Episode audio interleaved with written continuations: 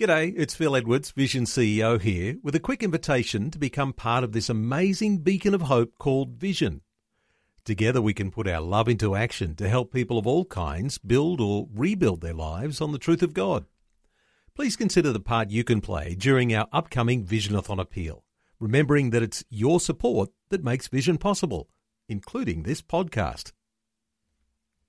Vision Christian Radio is all about connecting faith to life. From inspiring stories about the struggles we all face, to helping you understand the issues going on in the world, to clear and understandable Bible teaching, all peppered with great Christian music, the latest news, and even a few laughs along the way. You're about to experience just a small part of what we do. For the full experience, tune into a Vision Christian Radio FM or AM station near you. Listen online at visionradio.org.au or, or download, download our free app. Dr. Ryan Messmore is our guest. He's the executive director of what is called the Millis Institute. Now, that's a new concept that's happening through the Christian Heritage College in Brisbane. He's former president of Campion College in Sydney. He served as a research fellow at the Heritage Foundation think tank in the US, and he has a doctorate in political theology from Oxford University. Uh, Ryan Messmore, welcome along to 2020. Thanks so much for having me, Neil. Well, Ryan, uh, some of our uh, some of our listeners might be uh, overwhelmed by some of those sorts of things that you've done in the past. Uh, thinking about political theology and uh, doctorates, Oxford University. I mean, it's a pretty impressive background uh, to be talking to us today about thinking, and and so. but I guess we don't want to, we don't want to lose listeners by thinking somehow or other that our conversation through this next hour is going to go above everybody's head. This is such a crucial part of what it is to be a Christian believer, isn't it? The idea that our thinking changes when we have that encounter with God and we have a life ahead of us to prepare. What ways do you think our thinking is different to what we were before? Mm, right. Well, you're right. Thinking is not only central to being a Christian, it's central to being a human being. Uh, God created us as rational animals. We, we, can think differently than dogs and cats and um, dolphins, um, and and God created us that way as as rational people with brains. He wants us to think as a way to reflect His own character. So that God is a thinker.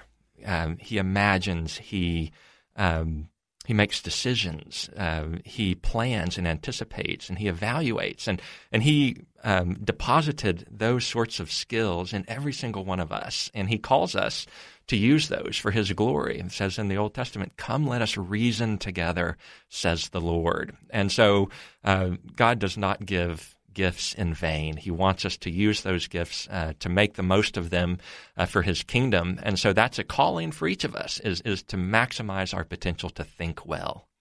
And of course, when we contemplate uh, Bible scriptures that talk about loving the Lord with all our heart and all our soul, all our mind, we can't really uh, just put the mind on a, a, top shelf somewhere and say, well, just leave it there and it's fine as it is.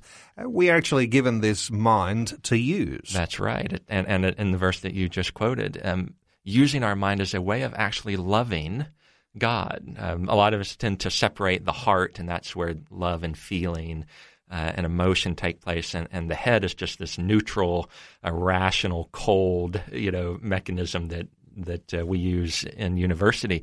But no, God created us as full human beings, and He wants us to love Him with every aspect of our being, especially our minds.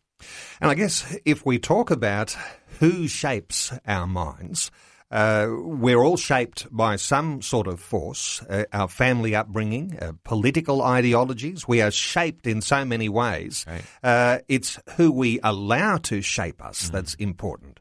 That's right. Uh, every that's the way God created thinking to work. It is that we grow up and we speak a certain language, we live in a particular culture, we interact with certain family members who hold certain convictions about the way the world is, and all of that kind of forms the lens through which we see the world. Uh, we, we call that a, a world view. And um, we need to be careful about what we allow to shape our lens. Um, too many people can can just allow hours and hours sitting in front of the television to subtly form and shape the way they view the world, um, what they think is real, what they think is good, how they think they should relate to other people. Um, but our challenge is uh, to see the world through a Christian worldview formed by uh, the biblical story. I guess the risk if you are on a wonderful learning curve, you're learning lots of things, perhaps uh, reflecting on a time when you first came to faith in Jesus Christ. You had that encounter. You were learning lots of new things. There's a risk, isn't there, that at a point somewhere along the way that you might plateau. Mm. And you think, well, I know enough now. I don't have to worry about you know all that sort of study and uh, you know getting into the books. Uh, you know, exposing myself to new and different ideas, and uh, you know understanding the big issues.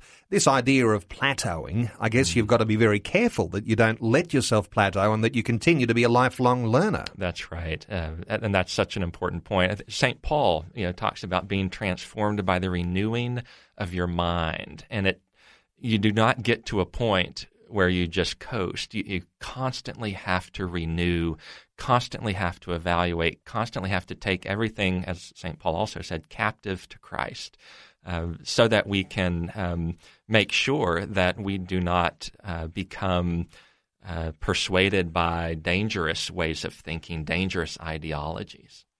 Let's stay with that Romans chapter 12 verse for a moment because uh, I'm sure that while we understand the idea of having a renewed mind is what we ought to be having, mm-hmm. uh, there are some people that think somehow or other if you become a Christian, then you've gone through a removal of your mind and right. you don't think for yourself anymore. It's somehow or other you've lost your individuality. What is a, what is a good way to think about what happens with the Christian and their thinking? Right. Uh, Jesus uh, came and said, I am the way and the truth and the life. And, and so those who love truth will seek to follow Christ and to see things through a, a, Christian worldview. And so it's it's not that once you once you become a Christian, you check your brain at the door. Christians are called to be the most adept thinkers uh, possible because we have insight into the truth himself, and and we can uh, we, we, need to be the best scientists. We need to be the best doctors. We need to be the best uh, nuclear physicists. Um, we need to use the gifts that God has given us uh, for His glory. And, and that's what education really means. The root of the word education, exducere, means to draw out. So it's the idea of drawing out of each person the latent possibility that God has planted within them, especially within their mind and their ability to see the world and to think through things clearly. Well, some inspiration this hour. And if you see yourself as the person who might one day go to university, well, there'll be something for you in this conversation. If you see the, yourself as a person who might never go to university, but, but you might ask the question, what book ought I read next? Uh, you might be interested in this conversation too. There'll be something for everyone in our conversation this hour as we talk about Christians and thinking. Uh, Ryan, sometimes you'll go along to church and, and the pastor will be there preaching and uh, they'll talk about things like stinking thinking, the idea that your thinking is somehow rather uh, left in the past. It needs to be updated. It's uh, it's sort of going off in some way. There's this sort of, you know, there's a wrong thinking and there's a right thinking. I guess there'd be some people who would be saying, well, uh, it's all right for anyone to think how they want to. But uh, that's not necessarily the case because there is wrong thinking and there is right thinking. Well, there's wrong thinking and right thinking because there's truth, because there's a real world out there that God created and He designed. And we can we can think wrongly about it. Um, and, and, so it, it is important to always try to test our own assumptions, our own thoughts and ideas against the hard, um, solid foundation of truth, of, of reality. Um, and truth is truth. Truth is the same yesterday, today, and tomorrow. Now, how you apply that truth, how that truth manifests itself in different times and places, uh, could differ. But reality, the way that God created it, was here before you and I came on the scene. It's going to be here after you and I die. And we need to conform our minds to it not the other way around.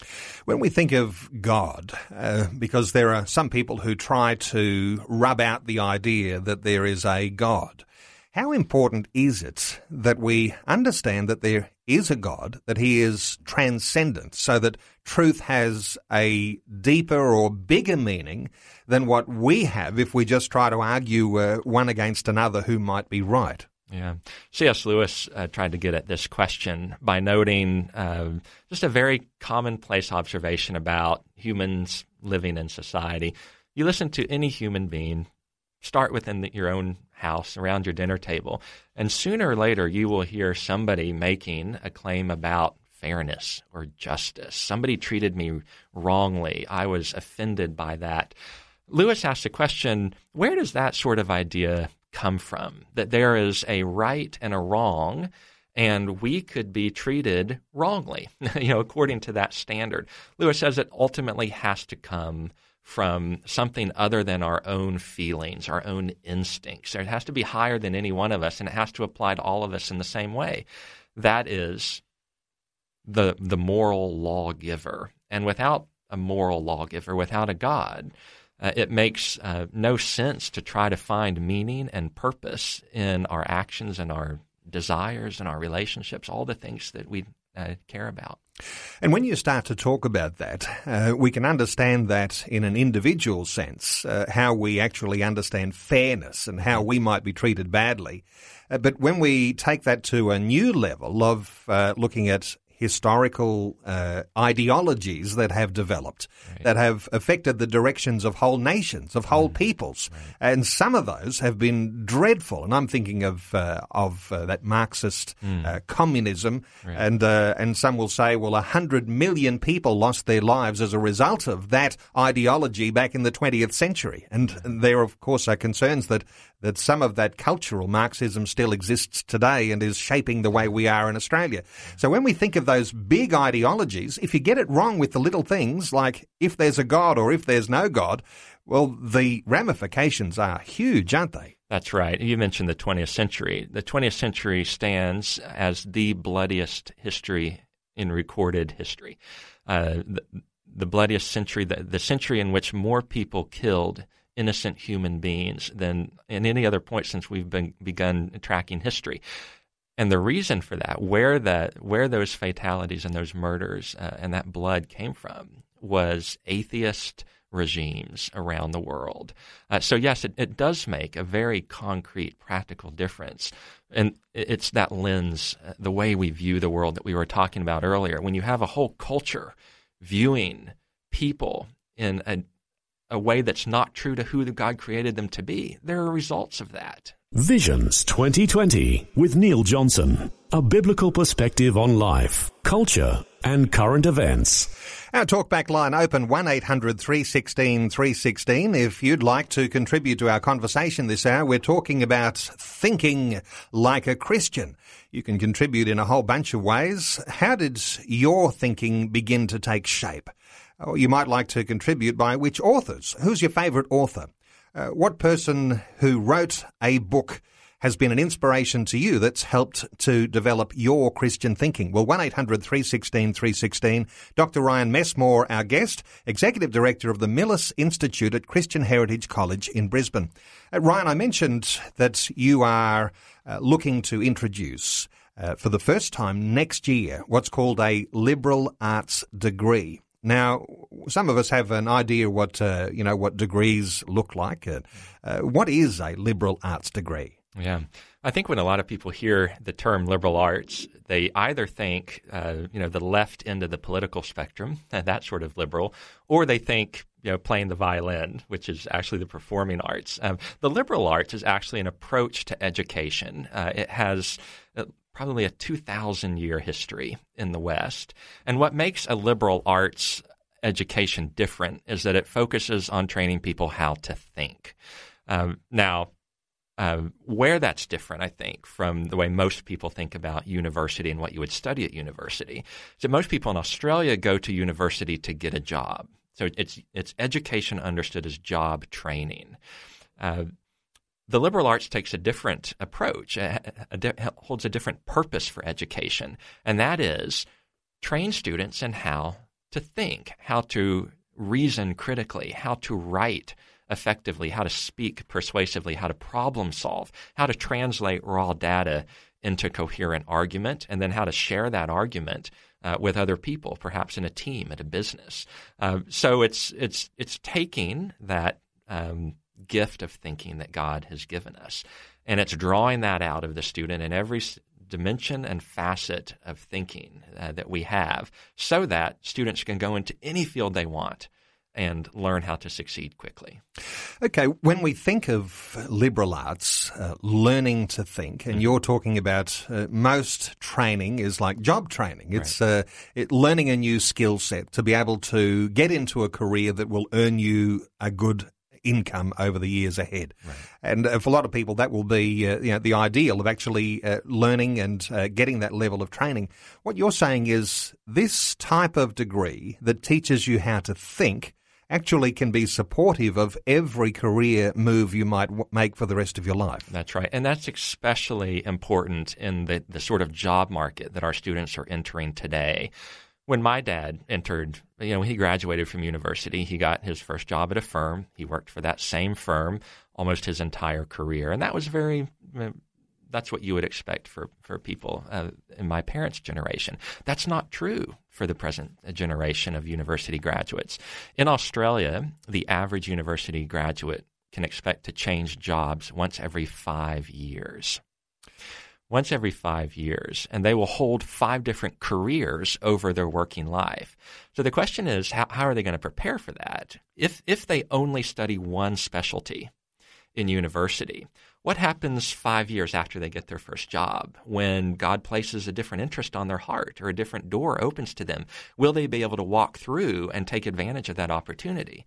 That's what the liberal arts uh, allows with those foundational skills of critical thinking and problem solving. You can go into any field you want and specialize in that field and, and move laterally from one job to another.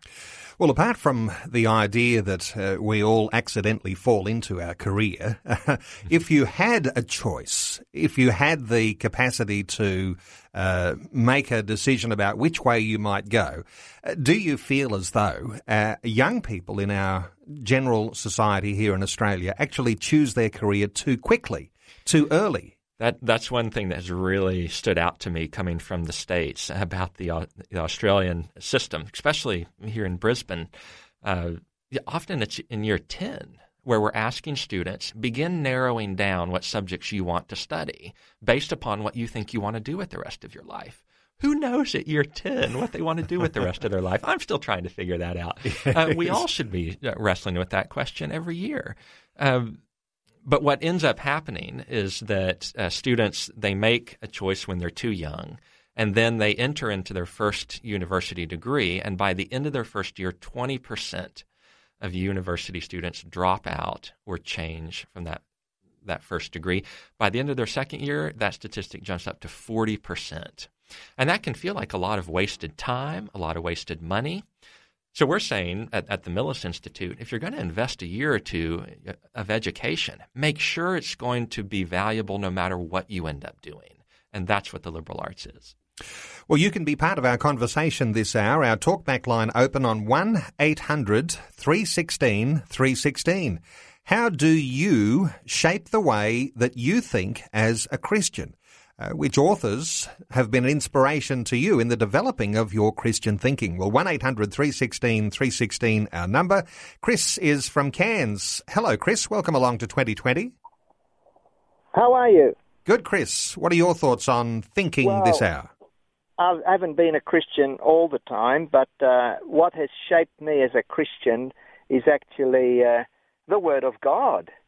There was there was uh, 66 books there, and really it was the author was the Holy Spirit, and uh, and there's things there that state like uh, lean not on your own understanding, acknowledge God, and He will direct your path, and uh, the Word of God stands forever because it's truth, written, inspired by or inspired by God, written by men. As as uh, prophets of old were inspired, they wrote these, and and that book is as more relevant today as it ever has been because we're coming to a times of a, of a climax. So that has been uh, the most inspirational.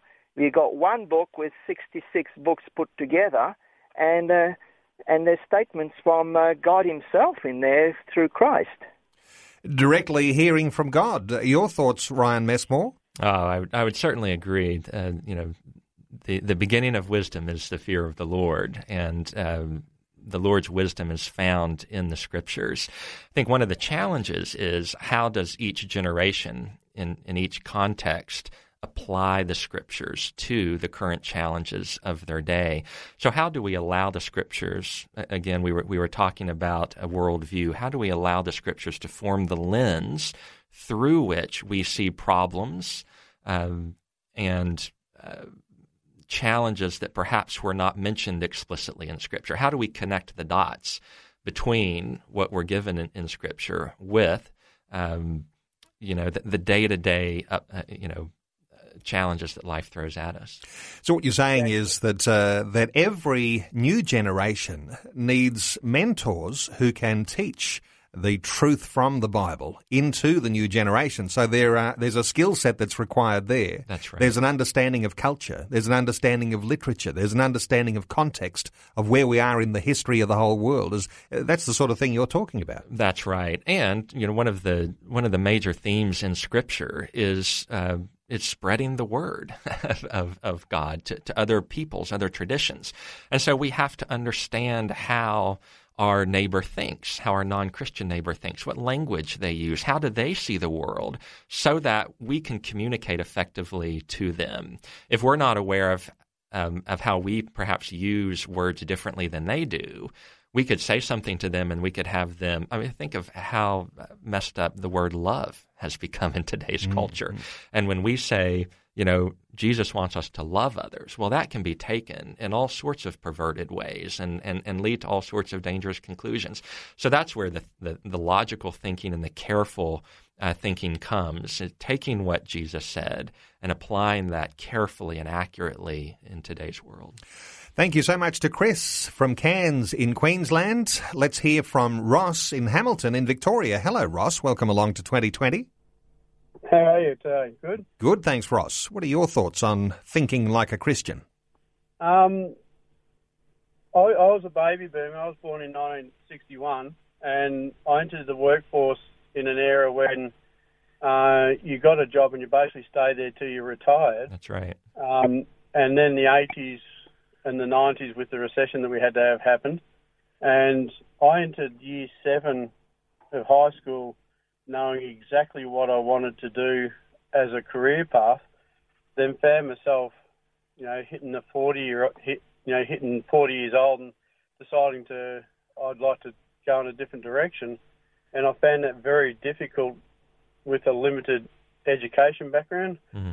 And I actually went to a business seminar uh, in the late 80s, and a principal from a Sydney high school was speaking, and he said the hardest thing about teaching children, now this is in the late 80s, so it's more so today, the hardest thing about teaching children is we're preparing them for a career that doesn't exist yet that will only last them for three to five years. That's right. And I think that I think that fits pretty much what you've been talking about. Absolutely. Uh, Ross, your, your story is such a common story. Uh, uh, for the three years that I've been in Australia, I can't tell you the number of times I've heard that, and I can't tell you the number of families I've met who have been um, separated geographically be, because uh, one of the parents is trapped in a particular job or a particular career field, and uh, they're not able to um, to take advantage of other opportunities. And and so I I, I think.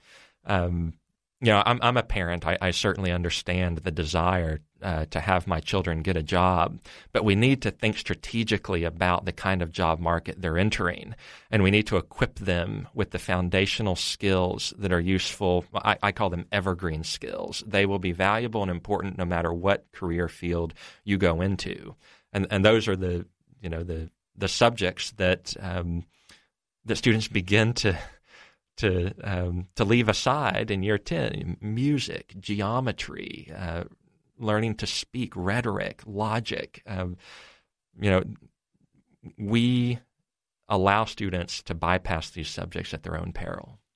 Ross from Hamilton in Victoria, thanks so much for your input today here on 2020. Our talkback line open on 1 800 316 316. You can join our conversation. Our special guest this hour is Dr. Ryan Messmore. He's the Executive Director of the Millis Institute and a new degree on offer next year uh, through the Christian Heritage College, and this one in Brisbane. But it's called a liberal arts degree. And just before we go to uh, a break here, uh, Ryan, just let me ask you about a liberal arts degree because uh, one might assume that there'd been lots of these in Australia, but that's not necessarily the case. No, it's it, it's a, it's quite a different approach uh, in Australia. It, again, it's very job minded. It, it's focused on education as career training. Uh, the liberal arts used to exist in Australia. You know, some some some of the main um, sandstone universities uh, used to to teach a general humanities and, and liberal arts education, um, but but over the past several decades, that has um, that has narrowed down and kind of dropped off the radar screen. And people aren't taught to, to want that or to desire that. They're not taught the value of the liberal arts. And so we're trying to recover uh, something that it, that is deeply ingrained in, in Western tradition and Western history, but is not very familiar to the Australian audience. It's Neil with you, 2020. Our talkback line open on 1 800 316 316. We're talking about Thinking Like a Christian this hour. Our special guest is Dr. Ryan Messmore. He's Executive Director of the Millis Institute at the Christian Heritage College in Brisbane. Uh, Ryan, we were talking about uh, this new degree, a liberal arts degree, uh, in our last uh, segment. Uh, not everybody will be able to come to Brisbane to be a part of that course, right. but you've got some ways that you can keep in touch with people and perhaps have some thought starters about the way Christians think. Uh, tell us about this uh, thing called The Pillar. Sure. The Pillar is um, a very brief um, newsletter that we send out via email. It goes out fortnightly, and we intend it to be a 90 second conversation starter. So we provide one thought, one idea. We try to link to a good article or to a good author, um, and really just try to to help people uh, think in new ways about new ideas uh, from a Christian worldview perspective. So our, our issue, uh, you know, a couple weeks ago was uh, thinking mathematically. Our our issue that I sent out this morning was uh, about thinking musically. Um, so hopefully these are, are new, uh, accessible, um, 90 second um, bits that can help people uh, begin to put together um, a, a, an informed Christian worldview. Let me just uh, pick up with you on that point because when you talk about thinking mathematically, mm-hmm. or if you think about uh, music, and I'm talking about the study of music, I guess not just the, the listening to great music, uh, or things like geometry that you mentioned a little bit earlier. How do those things uh, fit into uh, the growth of our capacity to think. Mm-hmm. Because I know that uh, there'd be a lot of Aussies uh, who, when we went through school, we thought we learned a lot of things. Uh, that were completely useless for us as we got into our career because and we and we sometimes were thinking about some of these uh, trickier subjects, those ones that really did, uh, in fact, contribute to teaching us to think. Right. Yeah. It's so important because God has created such a, a rich uh, creation, so many facets and dimensions of the creation He's created. Um, and He's given us different ways of accessing that, of knowing it, appreciating it, delighting in it. Let, us take music, for example. Um, God created us uh, to see the world visually. He also created us to be able to hear different realities in the world, and those are two different ways of thinking. Take, for example, um, a visual way of thinking. Uh, with your eyesight, you are not able to see two things in the same place at the same time. If I were to uh, to take a, a yellow paint on the wall, and then I were to take blue paint, put it over top of the yellow paint my eye would not allow me to see both yellow and blue as distinct. The blue would either cover the yellow or they would mix and form green, right? Uh, well, music allows us to think in a different mode. Uh, if I play two notes on a piano, both of those notes, the vibrations that they cause, fill my entire ear, my entire heard space. and yet I can hear those two notes as distinct at the same time in the same space. Now, as Christians, we're asked to consider claims that there are two natures, human and divine, in Jesus Christ. If we only train ourselves in terms of a visual way of thinking, what are we to make of claims like that? Or you can ramp that up one further. We're asked to, to believe that there's three persons in the in the Godhead, Father, Son, and Holy Spirit, and they fully interpenetrate one another um, in the in the tr- Trinity.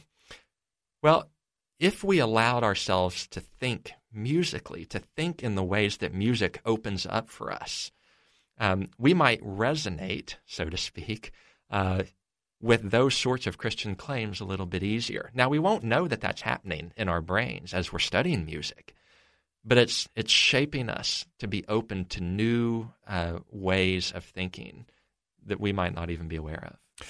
Well, we've just taken a big step forward in understanding that just listening to these last couple of minutes. Well, wanting to uh, include our listeners in this conversation, 1 800 316 316, if you'd like to contribute to the conversation. Uh, you might like to let us know what authors you have read that have been an inspiration to you in developing your Christian thinking. Because Ryan Messmore, I want to take you back to uh, the Middle Ages and the formation of uh, a terminology that spoke of studying God mm-hmm. as being the queen of the sciences right. and having a place in the thinking of those in the Middle Ages, which was uh, such a high priority, such a prestigious pursuit to study God, to study theology, as being higher than the ideal of studying law or studying medicine. Uh, we've somehow rather lost the importance, haven't we, of the value of thinking uh, the way God wants us to think. That's right. In, in today's modern university, uh, we often are, are, told that God or religion or faith has no place in education. Uh, that that actually uh, detracts from serious logical thinking. Well, that that's uh, that's fundamentally different from how uh, our intellectual ancestors thought about training wisdom. Uh, as you mentioned, they held theology at the pinnacle of wisdom, as the queen of the sciences, the one that gave purpose and meaning and unity to all the other fields that one could study. And so, the reason that you study grammar, logic, rhetoric, the reason you explore music and geometry and astronomy, the reason you engage in history, literature, and philosophy is all to prepare you to study that which can only be known through revelation, God, theology. And we think that that needs to be recovered. Let me ask you the hard question about when is the best time to start this? Uh, I mean, the obvious answer to that is going to be start as young as you can. That's right. Uh, the the more difficult question is uh, is it too late to start to do specific training in changing the way you think once you get into your middle years, once you get into your older years? Uh, what sort of what's your insights on age and change? We we are never too old to take thinking seriously. Now, it's true that as we go through life, we can form mental habits. They can crystallize, and those can be hard to overcome. But God has given us the ability to learn, the ability to change our minds, the ability to develop new habits, healthier habits of thinking. And so I would encourage people to continue the to build up the life of the mind as long as they've got one, all the way to the end. God wants us to be using our minds to as a way of loving him and therefore it's never too late to start. Now, we've been asking listeners uh, to contribute to our conversation by way of uh, perhaps uh, letting us know what authors have contributed to the developing of your Christian thinking. Uh, as we, if I ask you, uh, Ryan Messmore, uh, those sorts of authors that have contributed to your own personal development in becoming a Christian thinker, what what authors come to mind? Sure. Well, C.S. Lewis was such a profound influence on me. I read the Chronicles of Narnia when I was in middle school, and those had an, a, a profound effect. I couldn't quite place my finger on why I resonated so much with those books. But when I got to university, I decided to read everything that I could get my hands on that, that C.S. Lewis wrote.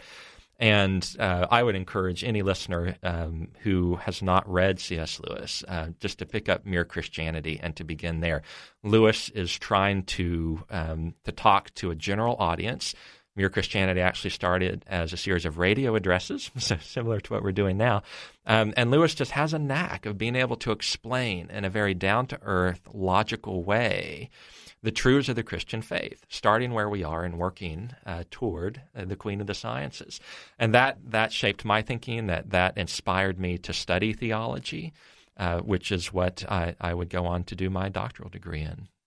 Now, if we talk about new authors and old authors, uh, is there something special about reading historically well-known authors? That's that's an excellent question, especially following on from from what we were just talking about. Because C.S. Lewis himself has a wonderful little essay called "Why Read Old Books," and, it, and it's fascinating. Lewis says, "Have you ever entered a conversation?" Uh, that began before you got there. Let's say at a dinner party, a conversation began at seven o'clock. You enter the conversation at nine o'clock you ever noticed that the ways in which the people are speaking to each other, you're picking up that you're missing something. You, they've discussed things, they've formed inside jokes, they've developed a certain language, they've uh, addressed key points um, that because you arrived late, you're missing out on. If, if we think about a conversation taking place throughout the past 2,000 years of Western civilization, we are entering that conversation rather late. We're entering it in the 21st century. We need to go back and read the authors who were generating that conversation at its beginning and all the way through at the key points of development. And so Lewis said you should all, you know, as you read books, for every modern book you read, you should go back and read an old book, a great book, a classic book, and, and have that balance in your reading uh, repertoire. Well, you might like to join our conversation. Tell us what books, what authors you like to read, and you can see that there's been real value. And I've got to say, C.S. Lewis is on my bookshelf. Uh, I could name another uh, author or two that I've felt that have been a contributor to my uh, thinking as a Christian. Uh, when I think of Francis Schaeffer. Mm. Uh, you know what? I went to Bible college first about 27 years ago and was inspired by Francis Schaeffer then. So I went out and I bought the whole uh, the whole uh, five volumes of uh, everything that Francis Schaeffer yeah. ever wrote. Yeah. You know what? It sat on my bookshelf for about twenty years till I was dipping into it, and then just realised what a treasure it was, and then began to read it all just from cover to cover. Absolutely amazing. Other authors that come to mind for you? Uh, well, uh, Francis Schaeffer um, probably set me on to worldview thinking as well. Um, I worked for, for a while um, in an organization with uh, Dr. Os Guinness, uh, who was a student under Francis Schaeffer at L'Abri in Switzerland. Um, I think uh, Ravi Zacharias. Um, I spent many hours uh, painting my house, listening to Ravi Zacharias tapes, and reading Ra- Ravi Zacharias books afterwards. Um, uh, just a, a, a great thinker. other kind of higher level thinkers uh, like Stanley Hauerwas, uh, Lesslie Newbigin, Alasdair MacIntyre. Uh, as you get deeper into philosophy, into theology, uh, some of those um, professors have also had a, a profound impact on me. Life, culture, and current events from a biblical perspective. 2020 on Vision. It's Neil with you, 2020, 1800 316 316 to join in our conversation. Dr. Ryan Messmore, our guest, and Ravi Zacharias, one of your favourites. Ravi with Just Thinking in about 40 minutes from now here on Vision. Uh, Ryan, let me just ask you about uh, the idea of reading because we've been talking about favourite books and obviously reading we can go at our own pace. These days you can go online, you can look up all sorts of stuff, you can uh, go onto Facebook, you can get lots of different information impacting you from different areas.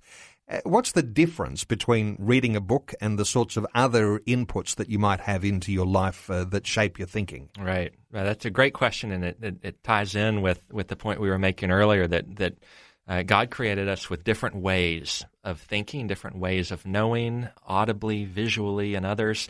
Um, reading is one of the best ways to wire your brain to think linearly and logically. Um, That's quite different than our experience of receiving information through the television. Uh, through the television, we sit passively, we absorb, we don't have to track arguments. We we listen and we feel. So it, it's more of a an, an, intuitive and an effective um, way of relating. Uh, reading is different. Reading is linear. It's logical. Uh, we have to actively use our minds when we're reading. We have to ask questions. We have to trace what the author is, um, is where he's wanting us to go. Um, so so there's a different mode, active versus pa- passive, and there's just a way of wiring your brain that nothing else like reading can do. S- studies have, have tried to figure out what, what's the most practical way to raise smart children. You know, children who, re- who do really well in, in school. And they found that the most important thing that parents can do is to simply have books visible in the house. Have your children catch you reading at home. Uh, that's that ranks higher than sending them to the right school or getting them, you know, special attention. Um, another one is um, having them have an international experience. Uh, but but the number one is is reading in the home. Read so to your children. It's get into that reading. Now, some of the authors, uh, even C.S. Lewis, you pick up a C.S. Lewis book, and actually, it's it's quite easy to read. Uh, there are other authors, and if you picked up a Ravi Zacharias book, uh, you might find that some of the vocabulary in there is difficult. But I guess you've got to start somewhere to get on a path of developing your ability to think and understand. That's right. And I tell you, our, our thinking can be trained even if the book is a fiction book. It, it doesn't have to be philosophy or apologetics. Uh, Plato and Aristotle thought that one of the ways we help train kind of our moral intuition how do we feel what we should feel in certain circumstances? How do we resonate with what it with the Christian life and the drama of, of you know tragedy and, and the heights of celebration. We do that by connecting with fictional characters in a story. Uh, so, reading good narratives, reading the Chronicles of Narnia, for example, can help students, uh, can help children, can even help adults train and, and attune their moral uh, capacity and their moral intuition uh, to love what they should love, to feel what they should feel. And picking up on something you said a little earlier about uh, the way that uh, that we uh, love to read and we are responsible to pass on these things to our children. And it's understanding not only the limited context that we have around us, but understanding the way everybody else thinks as well. Because you can't understand the way everyone else thinks unless you actually dip into their world to understand what they're thinking. That's right. Uh, I think a pastor once said that um, every morning he would hold the Bible in one hand and the newspaper in, in, the other hand. And we need to know the Word of God, but we need to know the context in which we're applying the Word of God. We need to know current events. We need to know the the zeitgeist of our age. We need to know how people think, what their assumptions are, um, what's driving their reactions and their and their convictions, um, so that we can love them well. And where's a good starting point uh, to say, this is the day I'm turning over a new leaf? Uh, I guess being in touch with you might be one way to talk about uh, being involved in the course that's on offer called the liberal arts degree. And not everyone will choose to study a whole degree, but uh, can you do that in bite-sized pieces? Sure. We we offer you know, a different mode of study for for anybody who can, who can make it to Brisbane. We take a very personal approach. Uh, we don't offer online education. We we want our students sitting around a table, as Jesus did with his students, you know, talking, asking questions, engaged in conversation. So that's our mode of delivery. But we offer a one year um, approach to that, a one year diploma. We offer a three year bachelor's. We offer a two year accelerated track to complete the bachelor's in two years. But also, you know, anybody can audit these courses. Anybody can say, you know, I don't want to get a degree, but I would really like to take a course in logic. I would really like to take a course in theology. And they can come and, and, and do that, and I think uh, reap tremendous benefits from that. Uh, well, Dr. Ryan Messmore, our guest, Executive Director of the Millis Institutes at the Christian Heritage College in Brisbane, chc.edu.au, or you can subscribe to The Pillar at millis.edu.au. Ryan, a pleasure talking today. Thanks for being with us on 2020. Thanks so much for having me, Neil. Before you go, thanks for listening. There's lots more great audio on demand, or you can listen to us live at visionradio.org.au. And remember, Vision is listener supported. Your donation, Large or small, will help us continue connecting faith to life for hundreds of thousands of people across Australia and around the world. learn more or donate today at visionradio.org.au.